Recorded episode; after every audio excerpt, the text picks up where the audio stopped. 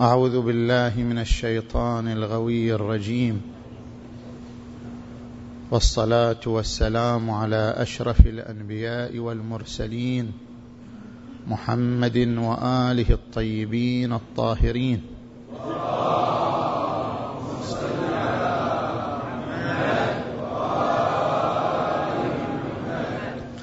بسم الله الرحمن الرحيم.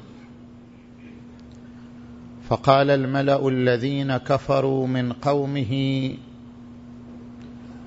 ما نراك إلا بشرا مثلنا وما نراك اتبعك إلا الذين هم أراذلنا بادي الرأي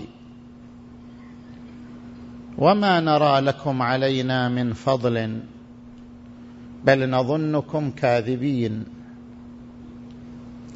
صدق الله العلي العظيم.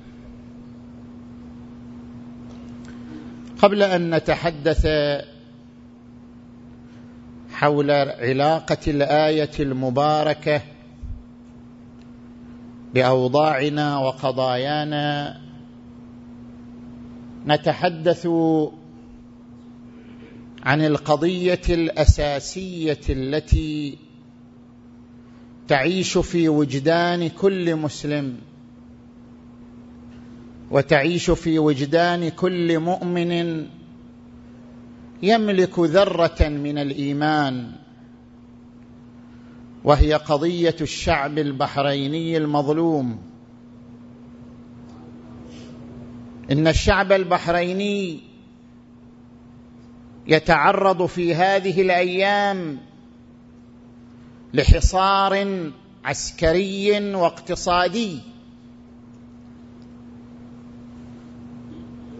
وهو شعب أعزل لا يملك ما يدافع به عن نفسه ولا يملك الموارد المالية الكافية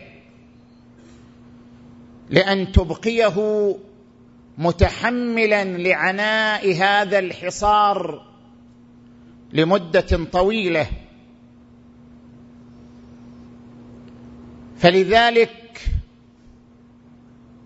في الوقت الذي نبدي فيه استغرابنا الشديد من الوسائل الإعلامية التي تتعامل بلغة طائفية مقيتة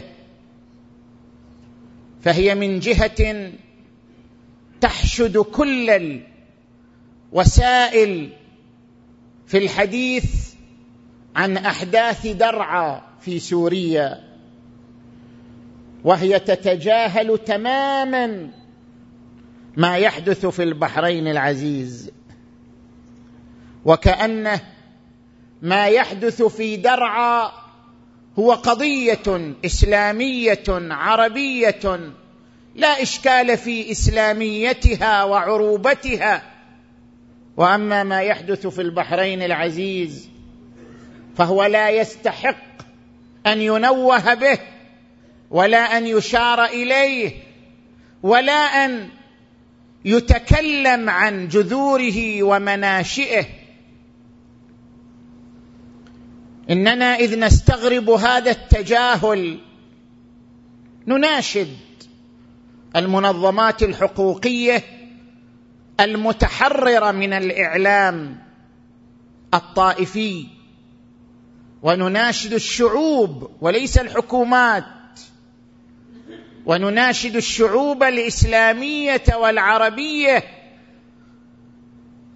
في الوقوف إلى جانب هذا الشعب المظلوم وهذا الشعب المضطهد.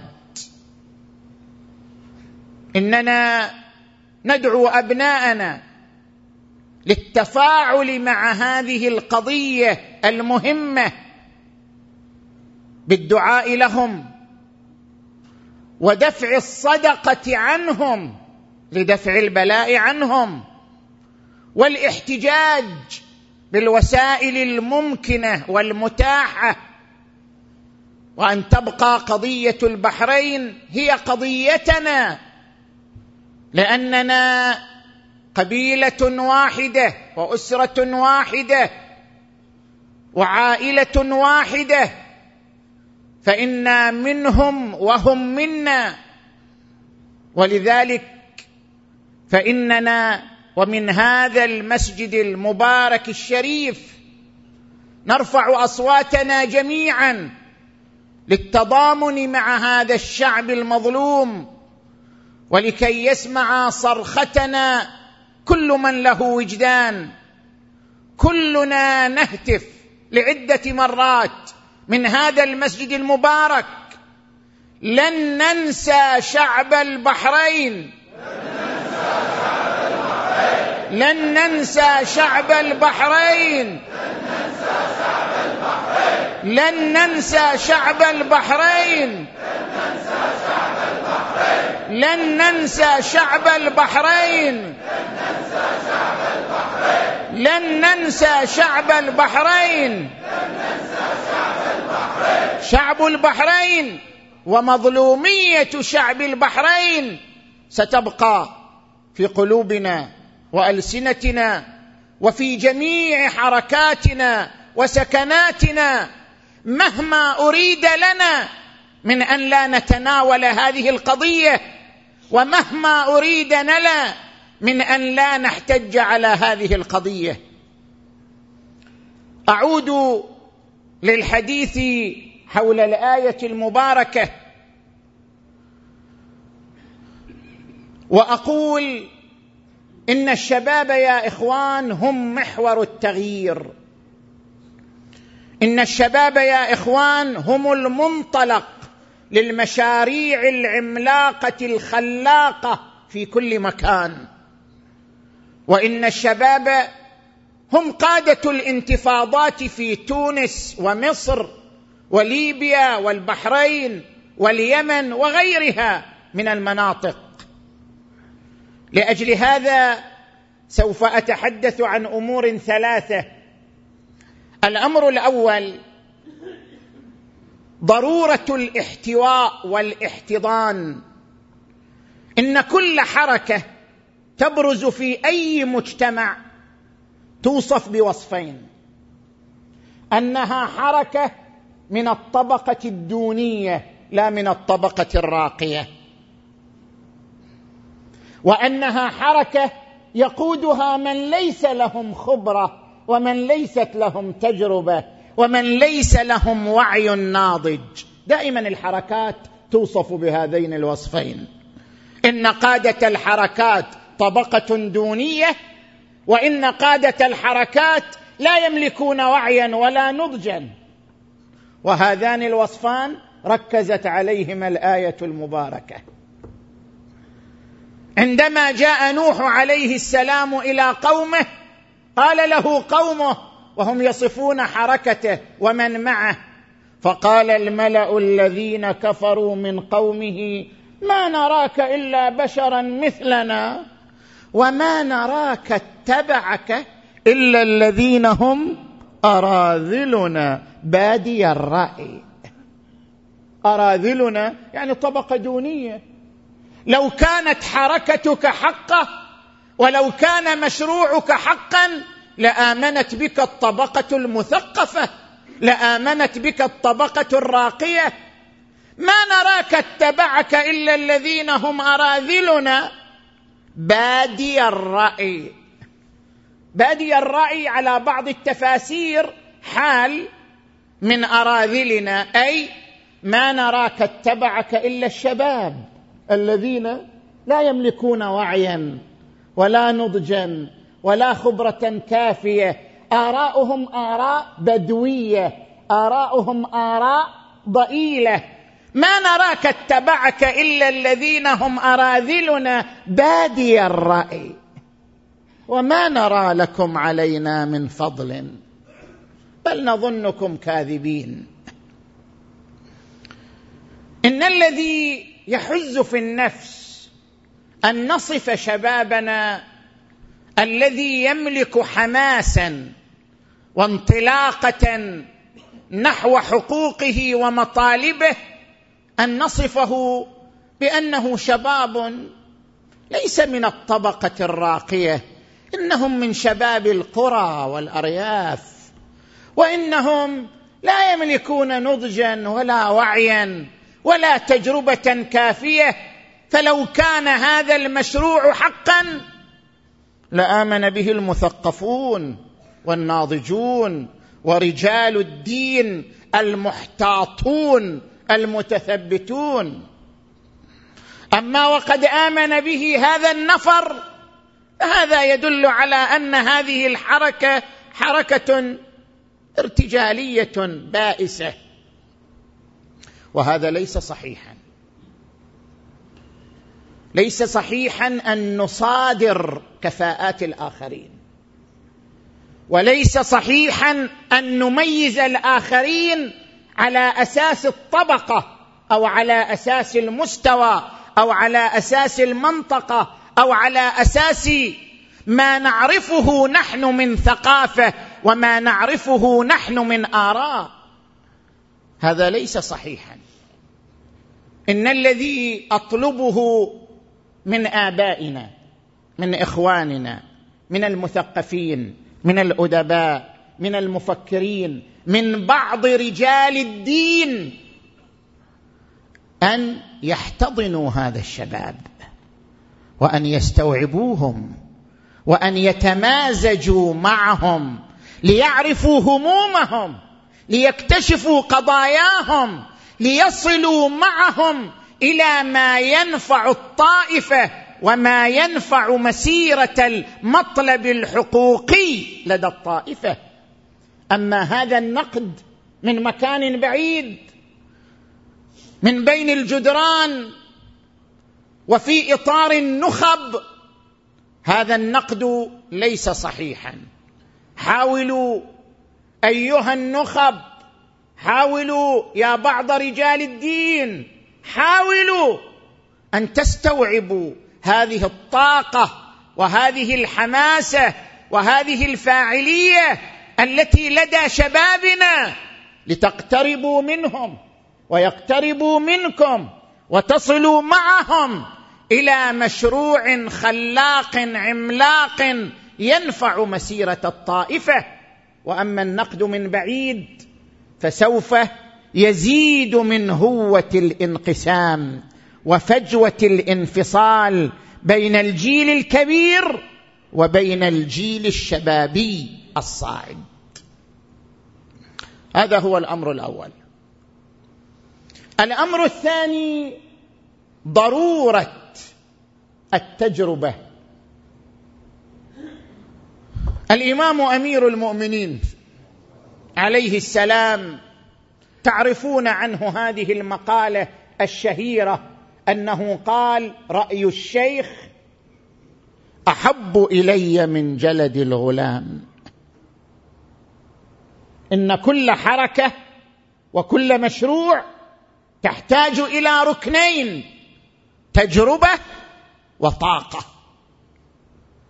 كل مشروع لا يمكن أن ينجح ما لم يعتمد على عاملين عامل التجربة والمخزون وعامل الطاقة. رأي الشيخ أحب إلي من جلد الغلام. الشيخ وإن لم يملك طاقة وحماسا لكنه يملك مخزونا من التجربة.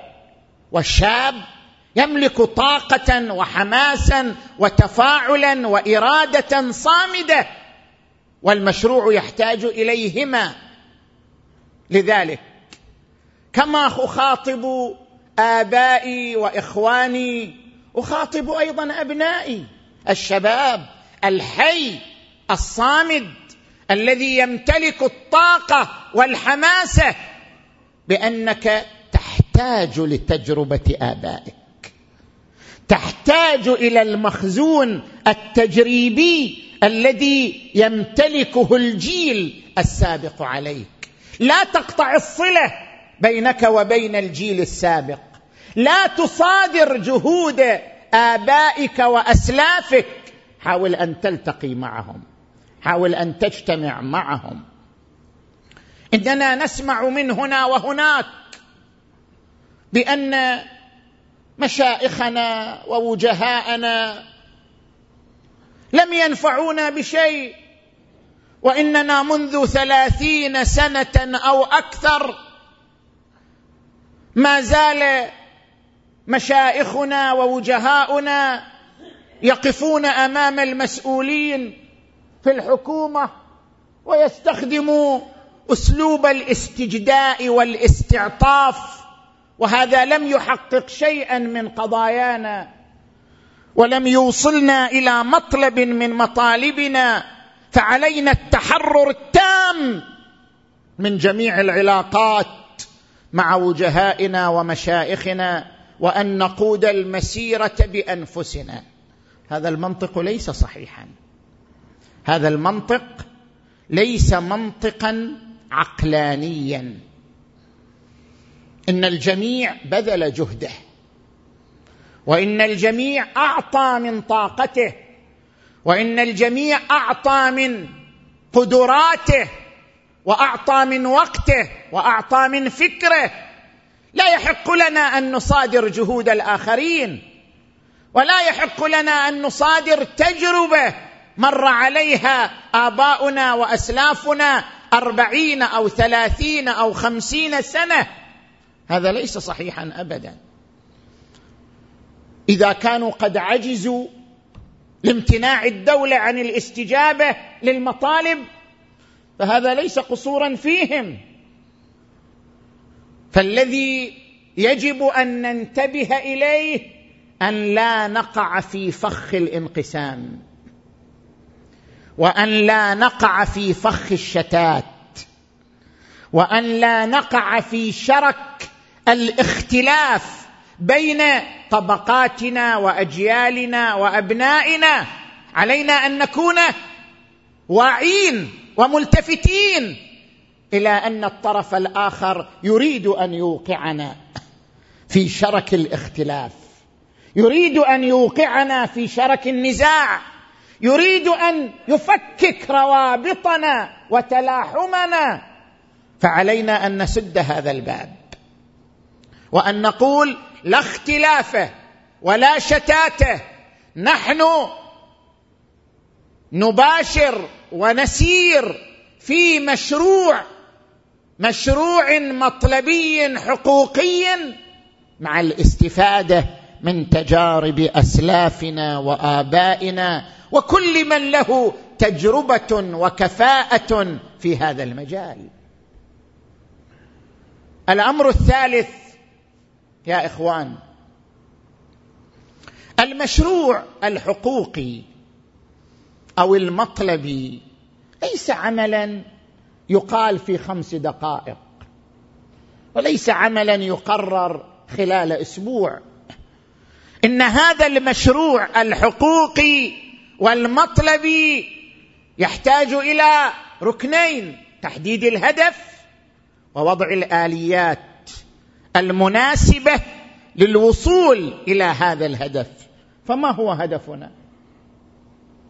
الهدف الأساس لدينا الاعتراف الرسمي بالمذهب الإمامي الاثنى عشري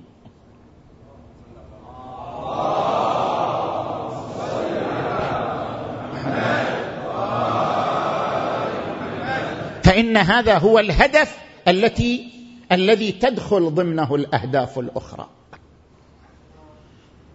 نحن نركز على أن يكون هناك اعتراف رسمي بوجود عشرة بالمئة أو أكثر من سكان المملكة يتمسكون بالمذهب الجعفري بالمذهب الاثني عشري الإمامي وهو مذهب مشروع كسائر المذاهب الإسلامية. ما لم يكن هناك اعتراف في المقررات المدرسية وفي الإعلام بمختلف وسائله بوجود هذا المذهب الذي يستقطب عشر سكان المملكة فإننا سندور في حلقة مفرغة. لأننا نبحث عن قضايا جزئية افتحوا لنا كلية عينوا لنا مديرة مدرسة. مثلا اسمحوا لنا بممارسة شعائرنا وطقوسنا وكل هذه مطالب جزئية وبعضها خدمية. إن كل هذه المطالب تنطوي تحت هدف واحد وهو الاعتراف الرسمي بالمذهب الإمامي. فإذا كان هناك اعتراف رسمي بالمذهب الإمامي اذا فمن حق هؤلاء الذين يتمسكون ويدينون بمذهب مشروع من المذاهب الإسلامية المعترف بها من حقهم أن يكون لهم قضاء مستقل من حقهم أن يمارسوا شعائرهم وطقوسهم بالأساليب المعروفة. من حقهم أن يدخل كتابهم أن تفتح مساجدهم أن تفتح حسينياتهم وهكذا. فلا بد أن نجعل في نصب أعيننا أن الهدف هو الاعتراف الرسمي بالمذهب الامامي وأما الآليات فأنا أشير على سبيل الاقتراح لبعض الآليات التي لا بد أن يلتفت إليها شبابنا الغيور المعطاء. الآلية الأولى كل مجتمع يا إخوان. لا يمكن أن يلتفت إليه إلا إذا كان قويا. أما المجتمع الضعيف فهو ضعيف. حتى في مجال التفاوض معه وحتى في مجال الحوار معه. كل مجتمع يفرض نفسه بقوته. إذا لم يكن المجتمع قويا فلن يستطيع أن يفاوض في كلمة واحدة ولا في مطلب واحد. والقوة لا نقصد بها القوة العسكرية وإنما نقصد بها القوة التي تستند إلى ركنين الاقتصاد والوحدة الاجتماعية. مجتمعنا في القطيف والأحساء والدمام وغيرها من المناطق يمتلك ثروات لكنه لا يمتلك مشاريع. لا يمتلك مشاريع اقتصادية ذات أثر على المسار الاقتصادي لهذا الإقليم أو لهذه الدولة. إن المجتمع الذي يمتلك مشاريع سقوطها يؤثر على حركة الاقتصاد وعلى مساره هو المجتمع القوي الذي يستطيع أن يتكلم ويستطيع أن يطلب ويستطيع أن يأخذ بعض الحقوق. إن خطابنا فعلا لرجال الأعمال القادرين على أن يشتركوا في مشاريع تجعل للمنطقة ثقلا اقتصاديا واضحا. وإلا مع هذا التبعثر ومع هذا التشتات الاقتصادي يبقى المجتمع ضعيفا. الركن الثاني أو العامل الثاني الوحدة الاجتماعية. نحن متفرقون ولا بد أن نعترف بذلك. نحن متفرقون ومشتتون. وما لم يكن بيننا وحدة اجتماعية صادقة. فإن الآخر لن يحترمنا. ولن يسمع لنا حرفا واحدا ابدا. وبالتالي فنحن نحتاج إلى وحدة اجتماعية. وهذه الوحدة الاجتماعية لها عدة أساليب ولها عدة صور أذكر منها على سبيل الاقتراح بعض الصور. الصورة الأولى المجلس الوطني. نحن منذ أحداث البقيع قبل سنة وأشهر طرحنا فكرة المجلس العلمائي وسعينا فيه وبذلنا الجهود وجمعنا الأشخاص وجلسنا الجلسات وكتبنا الكتابات ولم نتوصل إلى شيء. لاختلاف الرؤى واختلاف المناهج وعدم الاستعداد النفسي للقبول بالآخر والحوار مع الآخر. فوصلت النوبة إلى شبابنا. أن يبادروا إلى مجلس وطني يجمع كل مناطق القطيف والدمام وغيرها ويجمع كل الطبقات ويجمع كل الفئات ويجمع كل الأطياف ليكون مجلسا يتحدث عن المنطقة بأسرها. وينبثق من هذا المجلس وفد يضم الكفاءات والطاقات متطورا في أسلوبه متطورا في لغته متطورا في آلياته. يستطيع أن يفاوض ويستطيع أن يحاور ويستطيع أن يطالب الحكومة ببعض الحقوق والمطالب.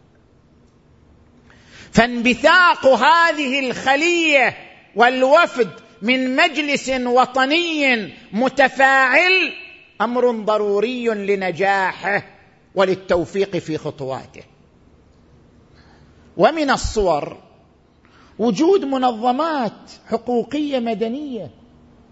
لاحظوا شعب البحرين شعب البحرين مع صغره مع قلة عدده لكن فيه أكثر من خمسة عشر منظمة حقوقية. تعنى بتوثيق المظالم وتعنى بفرز الحقوق وتعنى بالاتصال بالمعنيين للحديث معهم. نحن نحتاج إلى منظمات وجمعيات مدنية حقوقية توثق مظالمنا وحقوقنا. وإلا إذا بقينا هكذا فنحن إلى الوراء ولسنا إلى الأمام. أنتم تلاحظون الآن نحن نملك كفاءات في الطب نملك كفاءات في الهندسة نملك كفاءات في مختلف المجالات لكننا في مجال الحقوق والسياسة والإعلام لا نملك إلا كفاءات. قليلة. مع أن مشاريع مع أن المشاريع الحقوقية تحتاج إلى كفاءات حقوقية تحتاج إلى كفاءات سياسية تحتاج إلى كفاءات إعلامية. وإلا فإن المشروع لا يستمر ولا يعطي نتاجه ولا ثمارة. ومن هذه الصور ما سمعته البارحة من إخوة شباب زاروني. قالوا نحن أسسنا لجنة اسمها لجنة أصدقاء السجناء والموقوفين. وهذه لجنة ضرورية. السجناء لا يختصون بالتسعة المنسيين فرج الله عنهم. والذين أصبحوا مذكورين وليسوا منسيين. إننا نحتاج إلى لجنة تزور هؤلاء السجناء تتفقد أوضاع عوائلهم تعنى بمساعدة عوائلهم المساعدة المادية والمعنوية تؤكد للمجتمع كله مدى التلاحم والترابط بين أبنائه من الشرق إلى الغرب ومن الشمال إلى الجنوب. كل هذه الصور التي ذكرناها هي خطوات عملية ضرورية من أجل نجاح المشروع ومن أجل انطلاقه. الأمر الأخير الذي أتعرض له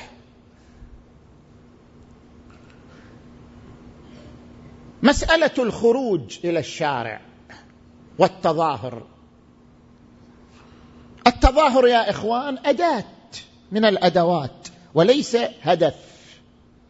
التظاهر وسيلة وليس هدفا بذاته.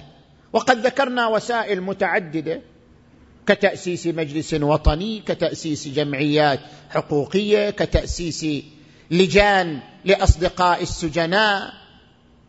والتظاهر أداة ووسيلة من جملة الوسائل. لكننا نرى جدلا وغلطا كثيرا حول مسألة الخروج إلى الشارع. علينا أن ننتبه يا إخوان. لا نشغل أنفسنا بالحديث عن أداة ووسيلة. ونغفل عن أصول المشروع الذي نريد الدخول فيه. علينا أن نفكر أن لا نتقوقع في مسألة معينة لنبحثها دون أن نبحث عن المنطلق نفسه والأهداف نفسها والطرق التي توصلنا إلى هذه الأهداف. إن الخروج إلى الشارع له زاويتان. لاحظوا زاوية فقهية وزاوية سياسية.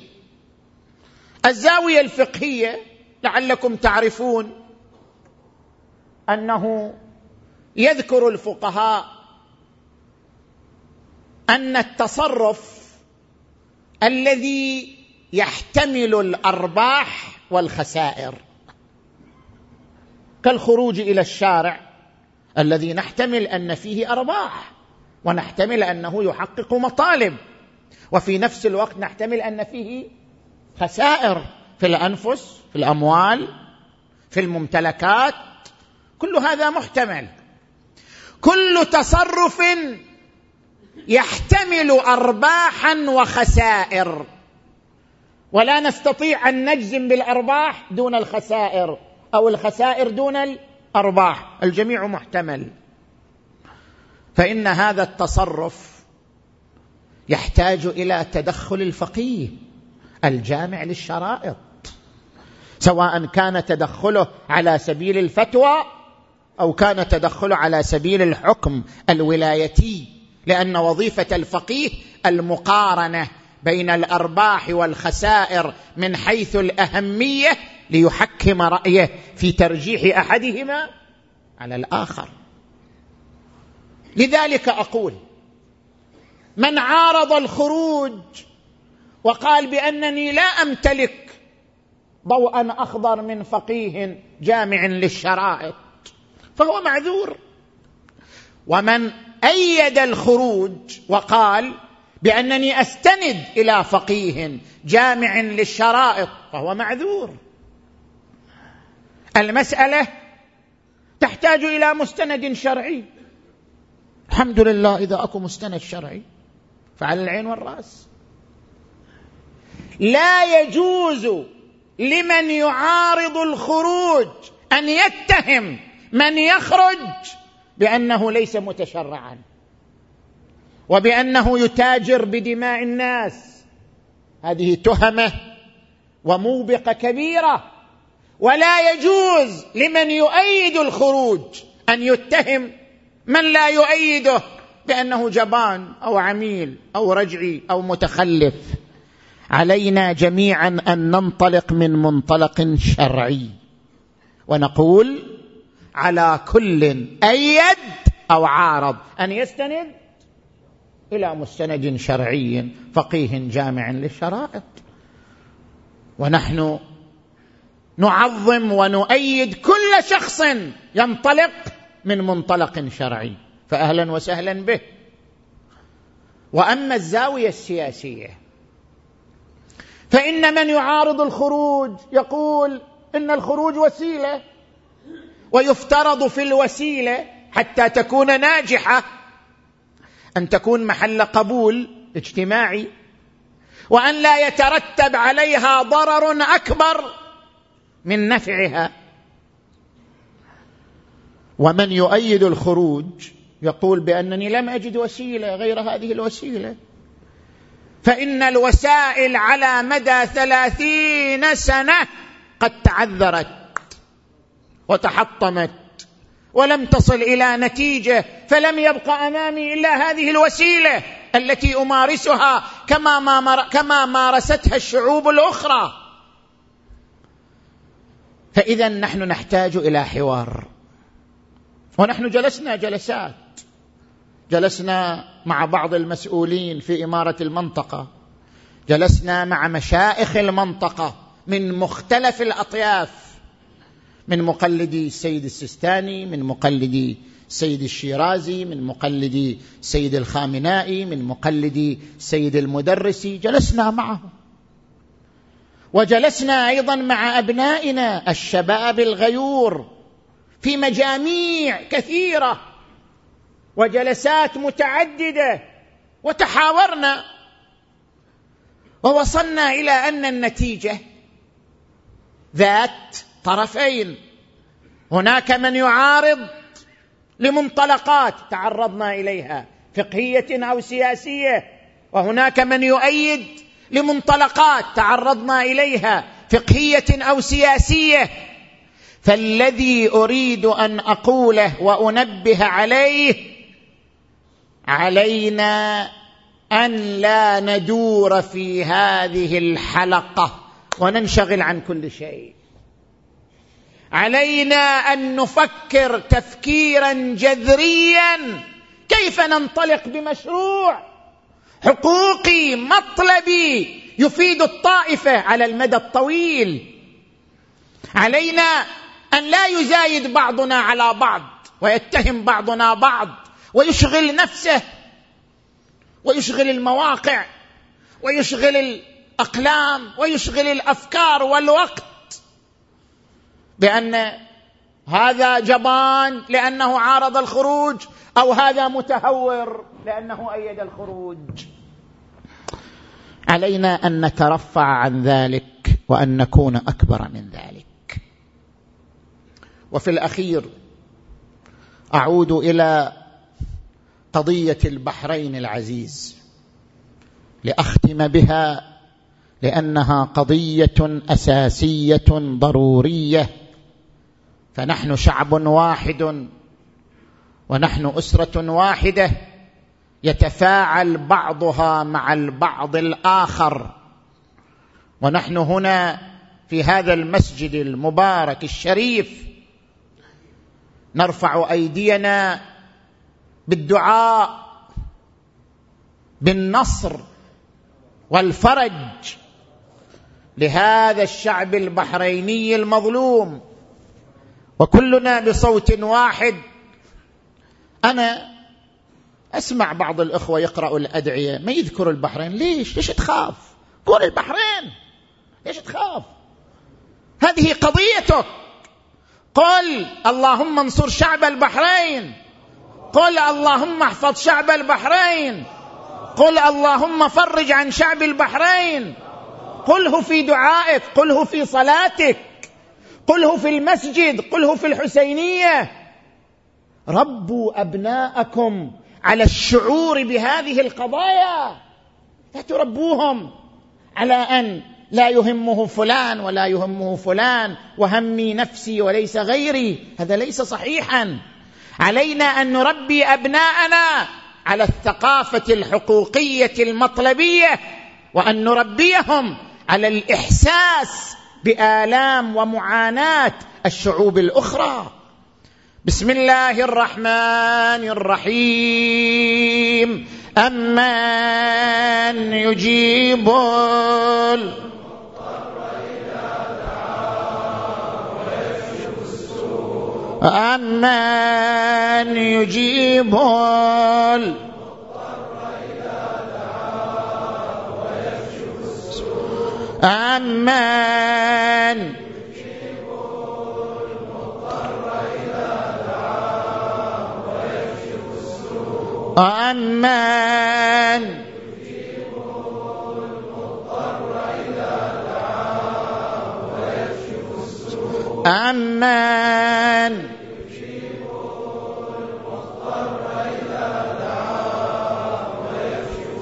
عشر مرات يا الله.